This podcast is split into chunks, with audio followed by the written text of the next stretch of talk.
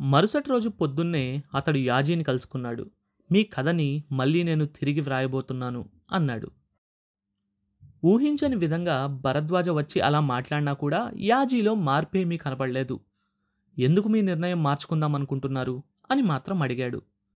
మారుతున్న కాలంలో మనిషికి మనిషికి మధ్య ఉన్న సంబంధాలలో వచ్చిన మార్పు గురించి ఒక గొప్ప సత్యం నాకు నిన్న బోధపడింది. అసలే సెక్స్ హింస న్యూట్రాన్ బాంబుల భయం ఉడకబెట్టి డబ్బాలో సీల్ చేసిన అన్నం మెకానికల్ లైఫ్లతో అనుక్షణం విసిగిపోయిన ఈ తరానికి కావాల్సింది రేప్ ది మదర్. నా హత్యకి హంతకుడు. కాదేమో అనిపిస్తుంది. మీ కథ నందుకే తిరిగి వ్రాయబోతున్నాను. అదో అద్భుతమైన కావ్యం అవుతుందని హామీ ఇవ్వలేను కానీ ఈ తరానికి తెలియని విషయాలతో వ్రాద్దామనుకుంటున్నాను అంటూ లేచాడు. లేస్తూ బహుశా ఇదే నా ఆఖరి నవల అవుతుంది. ఈ రచన కూడా ఫెయిల్ అయితే నేను మార్కెట్లో మరి ఉండనని నాకు తెలుసు. అయినా సాధారణ పాపులర్ నవల లక్షణాలన్నీ వదిలిపెట్టి దీన్ని వ్రాద్దామనుకుంటున్నాను రచయితగా నేను సర్వనాశనమైనా సరే అన్నాడు. యాజీ లేస్తూ అలా అవదనే ఆశిద్దాం అన్నాడు. నేను వెళ్ళొస్తాను. ఆరు నెలల తర్వాత కనిపిస్తాను. ఆరు నెలల ఆశ్చర్యంగా అడిగాడు యాజీ. ఒక ఆవేశం తల్లి గర్భంలో సంపూర్ణత్వాన్ని సంపాదించుకోవటానికి పట్టే కాలం ఆరు నెలలైతే మరో ఆవేశం కవి మనసులో కమనీయ కల్పన రూపుదిద్దుకోవటానికి కూడా ఒక్కోసారి ఆరు నెలలు సరిపోకపోవచ్చు. పుడమి తల్లి గడ్డిపోచను ప్రసవించడానికి ఎంతకాలం పడుతుందో తెలియదు కానీ ఒక మంచి పుస్తకం మాత్రం నిశ్చయంగా మా రచయితల్లా రాత్రి కూర్చొని పొద్దునకల్లా విసర్జించేది మాత్రం కాదు. యాజీ చిరునవ్వుతో తలూపాడు. అంతేకాదు అది వ్రాయటానికి కొన్నాళ్ళు ఎక్కడికైనా వెళ్ళిపోదాం అనుకుంటున్నాను. ఎక్కడికి? అని అడిగాడు యాజీ.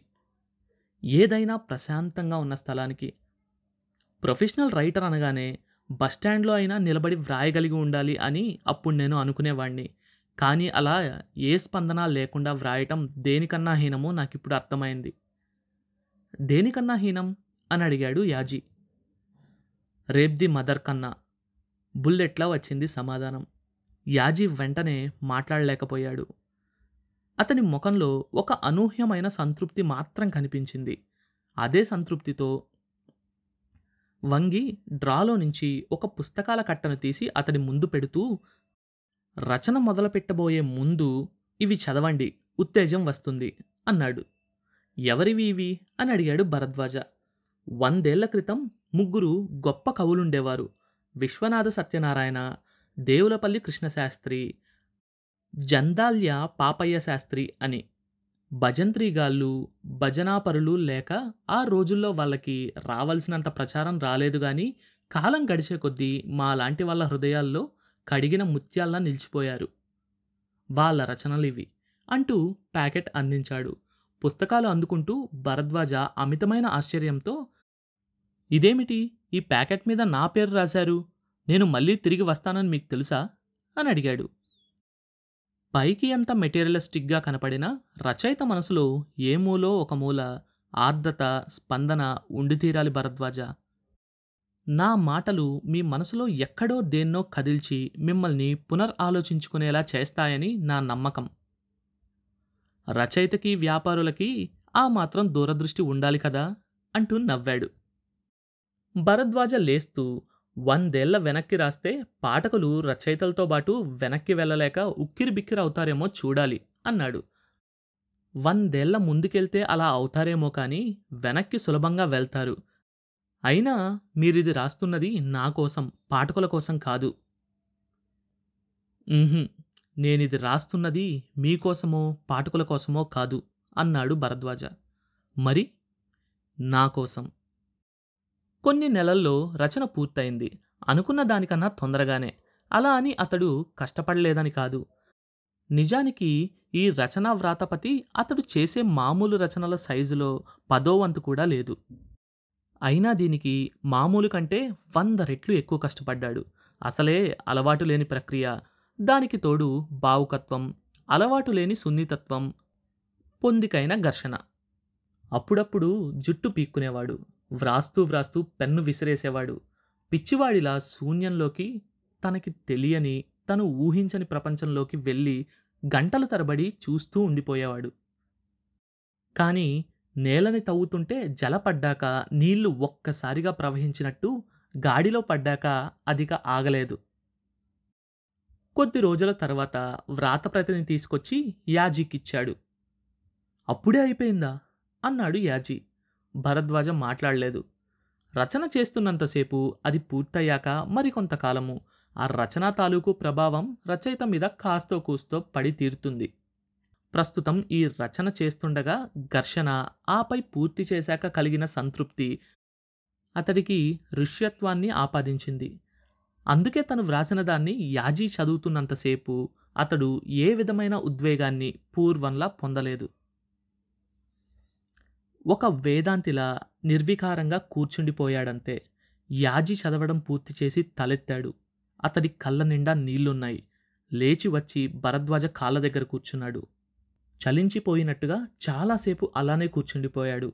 ఆశ్చర్యానికి అతీతమైన భావనతో యాజీ మనోభావాల్ని అర్థం చేసుకుంటున్నట్టు భరద్వాజ నిర్లిప్తంగా ఉన్నాడు. అతడి కథ అది.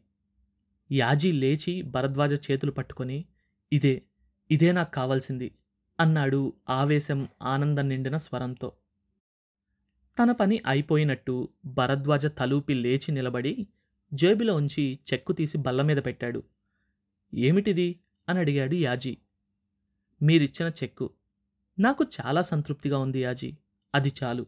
పోతే ఈ రచనకి కమర్షియల్ విలువ లేదు. నా మూలాన మీరు నష్టపోవడం నాకు ఇష్టం లేదు. నాకు మిగిలిన ఈ సంతృప్తే చాలు. మీది మీరు తీసుకోండి అన్నాడు భరద్వాజ. నాన్సెన్స్! ఎవరన్నారు దీనికి విలువ లేదని? అన్నాడు యాజీ. మీకు చూపించడానికన్నా ముందే ఈ ప్రతిని దాదాపు అన్ని పత్రికలకి చూపించాను. కొంతమంది నాకు మతిపోయినట్టు చూశారు. మరికొంతమంది ముఖం మీదే నవ్వారు. పాపులారిటీ తగ్గిపోయాక పర్వర్షన్ ప్రారంభమైందా అని మరొకరు అన్నారు. చివరికి నా రచనల్ని వెన్వెంటనే వేసుకునే పత్రికాధిపతి కూడా దీన్ని ప్రచురించడానికి ఒప్పుకోలేదు. ఎవరు? అని అడిగారు యాజీ. భరద్వాజ చెప్పాడు. యాజీ ఇంటర్కమ్లో సెక్రటరీని పిలిచి ఆ పత్రికాఫీసుకు ఫోన్ చేయమని చెప్పాడు. మిగతా వాళ్ళైతే ఏమనునో గాని యాజీ స్వయంగా మాట్లాడేసరికి ఆ పత్రికా ఎండి మొహమాటంగా నాకు తెలియదు యాజీ ఇలాంటివన్నీ ఎడిటర్ చూసుకుంటారు అన్నాడు. అతన్ని ఒక్కసారి నా దగ్గరికి పంపించండి అన్నాడు యాజీ. ఐదు నిమిషాల్లో పత్రికా తాలూకు ఎడిటరు సర్క్యులేషన్ మేనేజరు యాజీ ఆఫీసుకు వచ్చారు. వాళ్ళ ముఖాలు దుమదుమలాడుతున్నాయి.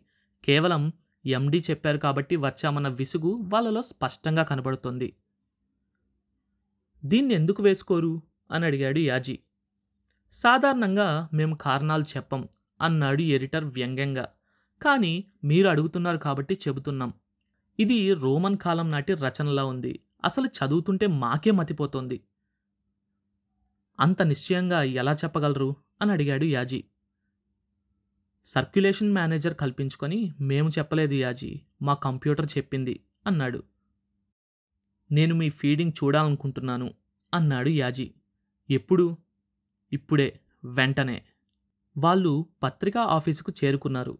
ఇంతసేపు ఇంత వాగ్వివాదం జరుగుతున్నా భరద్వాజ ప్రేక్షకుల్లా మౌనంగా ఉండిపోయాడు. వీటన్నిటికీ అతడిప్పుడు అతీతుళ్ళా ఉన్నాడు.